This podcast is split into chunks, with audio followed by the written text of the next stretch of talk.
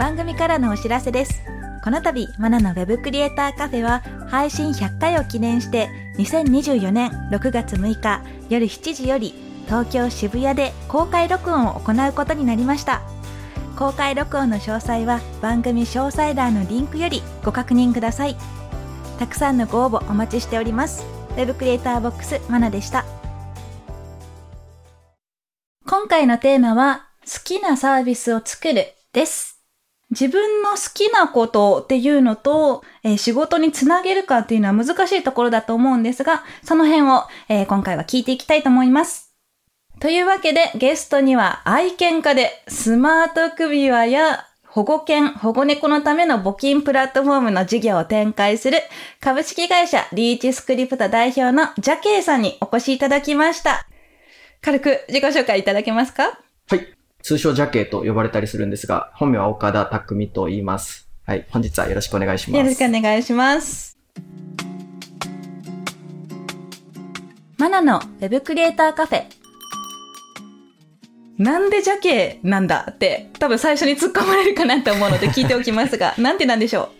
まあ普通に 広島出身で、うはい。あの、大学から関西にいるんですけど、その時にもう、普通に方言で語尾にジャケをつけてたら、すごいいじられたんで、割り切ってそれを自分の名前にしてしまおうっていうので、なんかフリーランスになってからもそれで呼ばれることが多かったので、もうそのままなんか来ちゃってます。あ、そうなんですね。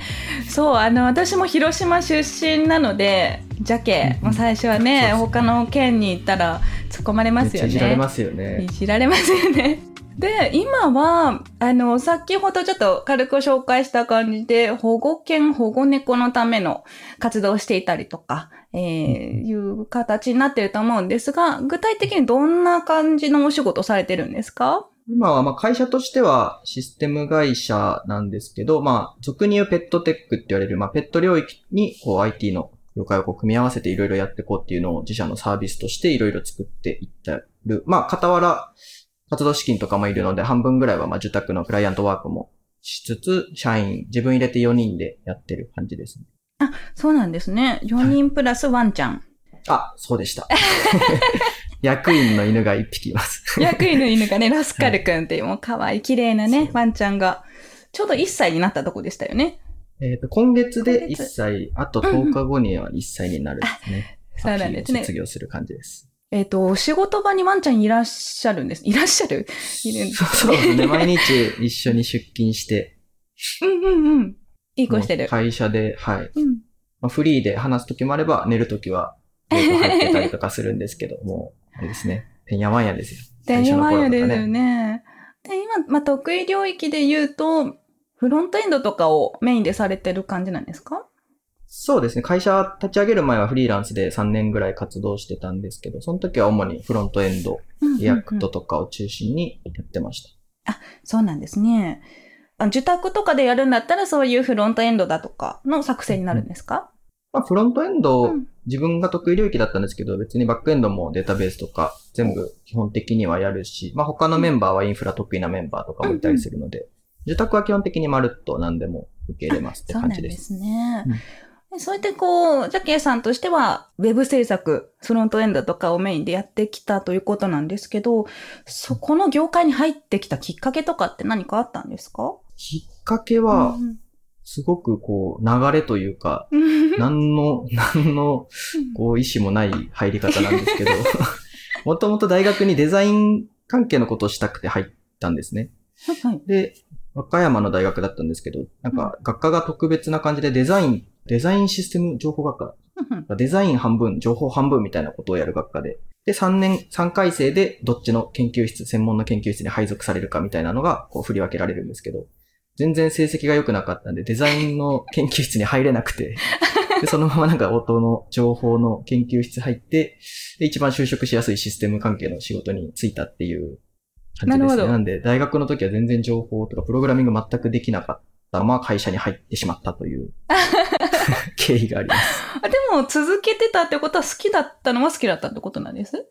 すごい学生の頃は苦手意識があって、うんうんうんだったんですけど、まあ、会社に入って実際にこう人に使ってもらうものを作り出した時になんか初めて楽しさみたいなものが分かって、ああ、なるほど。そうですよね。学ぶだけ学んで、ね、何も成果がないってなったら楽しくないですよね。みたいなのが多かったんで、うん学生の時。うんうん。やっぱ実際に使ってもらえるものを作るっていうことの、こう、楽しさみたいなことに気づけると、自分はハマりました。そうなんですね。じゃあやっぱりこう、働き出してから楽しいって思えてた、思えるようになったと。そうですね。じゃあ働こうっていうモチベーション最初なかったんじゃないかなって思うんですけど、その辺はもうんう流れ流れて、シャアなしで。多分そこは自分のこう、負けず嫌いな性格が 作用してて、はいはい入った時にやっぱ経験者が半分以上いたんで、はい。結構こう、なんでしょう、ドヤ顔で教えてきたりとか、するわけですね。なんかこう、わかんないか見下されてんな、みたいな感じとか。で、会社だとやっぱそれがそのままこう、昇給に影響したりとか、出世とかに影響するなっていうので、これは負けてられんな、みたいなところで、こう、なんか勉強するようになりましたね、会社入ってから。あそうなんですね。まあ、そういう性格、まあそうですよね。負けず嫌いがそこで出なかったら、もうそのまま腐ってた感じになりますよね。やってたかもしれないですね。そうですよね。なるほど、なるほど。じゃあもう、学生の時よりも勉強をするようになったっていう感じですかね、その後。そうですね、もう全うん然入ってから。まあ会社入ってからはでも、今一般的にこうネットとかで見る皆さんみたいな勉強は全然してなくて、本当に会社の資格勉強とかを頑張ってたみたいな感じで、全然家でパソコンとか開いてなかったですね、会社員の時は。そうなんですね。うんじゃあもう仕事とプライベート完全割り切って、仕事ですっていう感じでお勉強されてた。そうですね。まあ仕事終わって家帰る前にカフェで参考書とかを開いてた感じです。うんなんかこう自分でなんか作るっていうのを全くしてなくて、その時は。あ、そうなんですね。そういうのをし始めたのはもうフリーランスになってからって感じ。なるほど、なるほど。うんその後にフリーランスになって、えー好きなことをちょっとやっていこうっていう形になったと。そうですね。うんうんうんそのフリーランスの時に教える仕事もされてたってことですよね。ああ、なんかメンターとかもメンターとかもやってたり。はい。それはメインで、 React メインでってことです？えっと、最初の頃は会社員の時 Java をやってたので、お、Java のメンターとかをやってた時期もありました。そうなんですね。結構いろんな言語をされてらっしゃるんですね、そしたら。まあそうですね。うんうんうん。データベースとかバックエンドも会社員時代は主にやってたので。じゃあ総合して一番得意な言語、どれですかって言われたらどれになるんです？それはもう JavaScript ですね。はい。今もずっとやってらっしゃいますもんそうねで。すね。なるほど、わかりました。で、フリーランスを経て、今、あの、会社を立ち上げたのが2020年で20年した。っけ？はい、そうですね。今2期目になります。うんうん。で、それが広島に帰ってきて、立ち上げてっていう形でしたよね。そうです。一応大阪で立ち上げて、あ、そうだったん2ですね。期目途中で広島に移転したみたいな形ではあるんですけど。なるほど。移転するのもまた大変ですよね。そうですね。まあ、ただ、ちょっと広島のい、なんかこう、うん企業誘致の助成金とかの関係もあって、もはい。う作る段階である程度移転の計画を立てていたという、ちょっと特殊な感じです。そうなんですね。はいそっかそっか。まあそういうのも見越してだったら、そこまで大変じゃなかったですかね。そうです。もともともうメンバー誘うときも広島に行くんだけど、みたいな感じであついてきてくれるかなで誘ったりしてました。ですよね。まあそれでついてきてくださったの本当感謝ですよね。本当にそうですね。ですよね。あじゃあ広島出身なのってジャケイさんだけなんです？そうですね。あら。なんかたまたま関西に、に住んでたけど、地元岡山っていうメンバーとかはいはいいはいるんですけど、うんうん静岡と岡山と山口って感じですね。あら。バラバラなんです一ね。人はこっち採用だったんで、地元山口でみたいな感じで。なるほど、なるほど。で、そうなって、えー起業して、ようやく自分の好きなことを、えーで、サービスを作るっていう形になってきたと思うんですけど、このサービスを作るきっかけというか、まあ理由が、まあ動物がお好きで、でそれに関する仕事をしたいなっていうのがあったと思うんですね。うんうんでも、こう、好きなことと仕事を結びつけるのって意外と難しいとこもあるんじゃないかなって思うんですけど、うん。この辺は特に問題なくできました？ここはそうですね、もともとフリーランス3年やってて、すごい今こう IT で物を作れるってすごいスキルだなとかって思ってた時に、まあそれをただクライアントワークだけでこう消費するのもなんか回の人生でなんかあれじゃないですか、死ぬまでクライアントワーク するっていうのも。っていうところで自分のこう得意な領域というか熱を込めれる領域のサービスを自分で作りたいなっていうきっかけで起業したんですけど、はいはい。今やってるのが、まず、えースマート首輪。開発中ですね。開発中。なのではい、これどういったものになるんですか？これは、えっと、まあ、GPS とか Bluetooth とかが入った、えっと、端末がついた、まあ、首輪っていうかハーネス型になるんですけど、ターゲット的には中型犬以上、こう、ちょっと脇に端末が入ってるようなもの。で、こう、スマホにアプリがあって、何でしょう、こう、犬を中心にし家族がつながるみたいな世界観を展開したいと思って。例えばまあ、家に別途こう、端末を、Bluetooth のと端末を置くんですけど、まあ、ワンちゃんがそのハーネスつけて家出たら、もう勝手にプッシュ通知で、何々ちゃん外出しました、みたいな通知が家族全員に来たり、で、帰ってきたら何々ちゃん帰ってきました。で、GPS ついてるんで、今日はここ行きました、みたいな、プロットみたいなルートも出て、で、こんな写真を撮りました、みたいなのも、もう特にスマホとか何も、こう、これから散歩行くとか押さなくても勝手に行って帰ったらそういうのが情報として残って、こう家族の中でそういう思い出とか、その行動とかが離れていても、こう、一つで、家族で一つで見れるみたいなもの。なるほど、なるほど。あとは GPS ついてるんで、もし、こう、どっか行っちゃったりとかしてもすぐ場所分かって探せるとかっていうのがありますね。なるほど、なるほど。はいこれって、私あの、ワンちゃん飼ってるので、ずっと気になって、いつ出るかな、いつ出るかなって待ってるんですけど。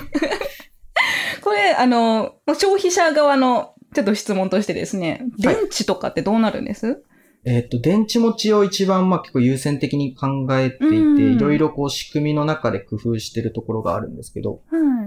やっぱあの、子供の見守り GPS とかってフル充電しても2日ぐらいで切れたりとかそうですよね。うんうん。するっていうところが一番ネックで、で、そこを、こう、いろんな、ちょっと裏の仕組みまだ言えない、特許の関係とかもあるので言えないんですけど、はい。まあ、えっと、目標としては、一回フル充電したら一週間充電しなくても使い続けれるぐらいのスペックにしようと思って。なるほど、なるほど。まあ、それくらいあったら安心ですよね。使う側としても。うんなるほど。で、いろいろとラスカル君、あの、会社のね、ワンちゃんを、はい。と一緒にこうテストしたりしてるんですかね、今。そうですね。まあこれから実施テストとかでいっぱい働いてもらう感じになるかもしれないです。発売の目標時期ってどれくらい、いつぐらいになるんです？えっと、来年の夏に初回クラウドファンディング出せれるかなっていうところで今動いてます。あと1年ぐらいはかかっちゃう。うんはい。くらいですかね。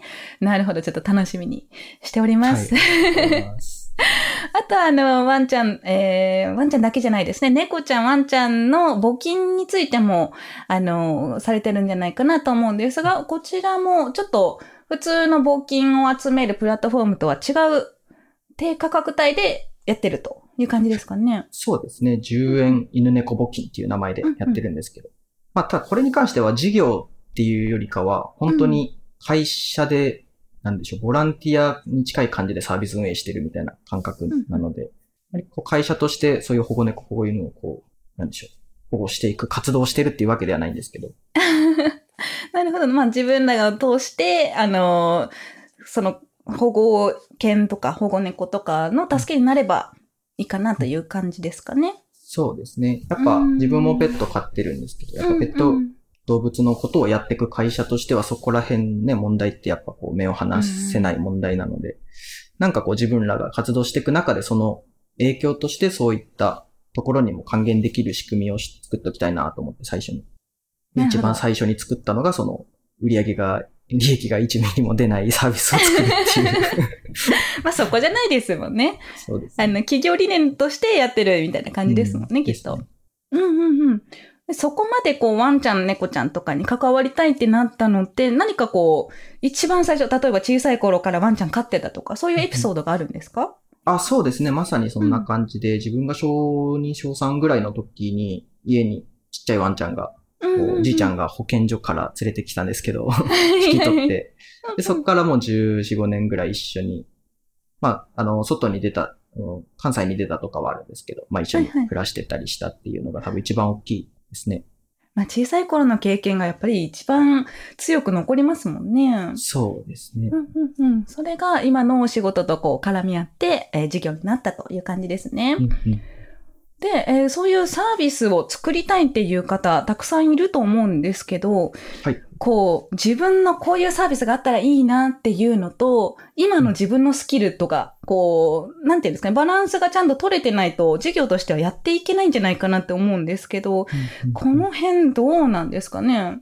そうですね。まあ、会社っていうくくりにするのであれば、会社の代表って必ずしも技術をできる必要はないので、一般的には。まあ、もし作りたいっていう、こういうことを解決したいっていうのがメインなのであれば、それを一緒にやってくれる人を探すっていうのが、その人にできることかなと思ったりしで個人開発とか、その自分でサービスを作りたいっていうところで言うと、まあ、まずはなんか、なんでしょう。まあ、こういうのを作りたいっていうのが明確に決まってたらそれを作り始めるのいいと思うんですけど、なんか練習というか、そこに向かう段階としては、身近な人の課題を、まあ一人でもいいので、その人の課題を解決するものを作るっていうところの繰り返しをすれば、まあその規模が大きくなるのが会社なだけなので、なんかまずはその誰かの課題を解決するっていうのをやってみたりすると楽しいかなと思います。ジャケイさんが最初に作ったあのサービスとかって覚えてます？個人開発だと、ちゃんとリリースしたのは、読み方アンケートっていうもう閉じちゃったサービスあるんですけど。はいはいはい。どんなサービスだったんですか？えっと、世の中のこう、特にこの IT 業界とかって英語が並んでて、こう、意外と読み方違うなとかっていう単語とかって結構あるじゃないですか。そういうのをなんかこの読み方何とかって聞いたら、アンケート形式でいろんな人が、訪れた人がこう、投票した、こう、なんか割合で、この読み方の割合が多いみたいなのがわかるっていうのを作ったああ、いんですけど。いじゃないですか。まあ閉じちゃったけど。まあ、閉じちゃいましたね。それを作ってみて、作った時どんなでした？やっぱ最初大変ですよね。そうですね。うん個人開発とかサービス作るって結構二つに分かれると思ってて、はい。一つは本当にもうそれを作りたいっていう目的で作るので、まあ、その、家庭は問わないっていう感じですね。何で書こうがどういう仕組みでやろうは問わずに作るっていうのを第一優先にするか、その作る過程で技術を勉強するっていうのが目的な開発もあると思うんですね。で、それをまずまあどっちでやるかっていうのは自分の中で固めた方がいいかなとは思ってます。で自分の場合は後者だったので、技術を勉強したくて何かを作ろうっていうので、まあ、作る過程で技術の勉強をしたくて作ったサービスだったので、まあ、あんまり思い入れもなく、なりますよね。あ、はい。それで、まあ、勉強、その仕組みの勉強だとか、サービスリリースまでの流れだとか、そういうのが分かればいいかなっていう感じで。うん。うんうんそのなるほどじゃあそうじゃなくて、あの、目標を達成する、まあこういうのを作りたい、リリースしたいっていうものがあるんだったら、えー自分の技術とかじゃなくて、頼れる人がいるんだったら頼った方がいいよっていうことですかね。そうですね。まあ、会社であればそうかなと思いますね。うんうん個人開発であれば自分でやりきった方がうんうんいいとは思うので。自分のレベル、もう最初の最初とかで、駆け出しで勉強中です。で、こういうの作りたいです。こういう技術使いたいです。っていうのは分かっているけど、自分一人でできる自信がないよっていう人だとか、最初の最初ってそういう不安もあると思うんですね。うんうん。それでも、ひとまず自分でできるところまでやってみて、分からなくなった時どうすればいいですかね？こう行き詰まったりしなかったです？いや、しますね。まあ、何年ぐらい開発やってるかとかにもよって、こう、詰まり方とかも違ってくると思うんですけど、まあ、最初はそもそも、そんなとこで、こう、なんでしょう、調べれ、なんか知ってれば一発でわかるようなとこで詰まったりとかすると思うので、最初は。すよね。うんうん。そのあたりはやっぱこう、コミュニティに属して質問できる場を自分で、なんかこう、確保するとか、まあ、それこそうんうん一人メンターさんつけてもらって、まあ最初ね、なんか勉強中って小さなお金も出るの結構苦しかったりすると思うんですけど、まあ長い目で見たらやっぱお金で解決した方がね、コスト良かったりはするので、まあ、そういったメンターさんつけるのが一番最初はいいかなとは思います。まあ、将来の自分のために投資をするような感じですかね。なるほど、わかりました。ジャケイさん、今日はありがとうございました。い次回はジャケイさんと React についてお話しします。ジャケイさんは昔から動物が大好きで、動物に携わるような仕事をしたいなという思いがあって、で、今回ご自身で事業を立ち上げて、ペットテックという形でですね、会社を続けられているということでした。自分の好きなこと、熱を込められるような領域でお仕事ができるって素敵なことですよね。えーそういったスキルを身につけて、私も何かサービスを作ってみたいと思います。さて、この番組では感想や質問、リクエストなどをお待ちしております。番組詳細欄にあるリンクよりお気軽にご投稿ください。Twitter ではカタカナでハッシュタグ Web カフェをつけてツイートしてください。そして Apple Podcast や Spotify の Podcast ではレビューもできますので、こちらにも感想を書いてもらえると嬉しいです。ここで私がメンターをしているテックアカデミーについてのご紹介です。テックアカデミーは Web デザインやプログラミングをオンラインで学べるスクールです。現役エンジニアや現役デザイナーからマンツーマンで学ぶことができます。学習した後に実案件に挑戦できるテックアカデミーワークスもあるので、ぜひテックアカデミーと検索してチェックしてみてください。またお会いしましょう。Web クリエイターボックスマナでした。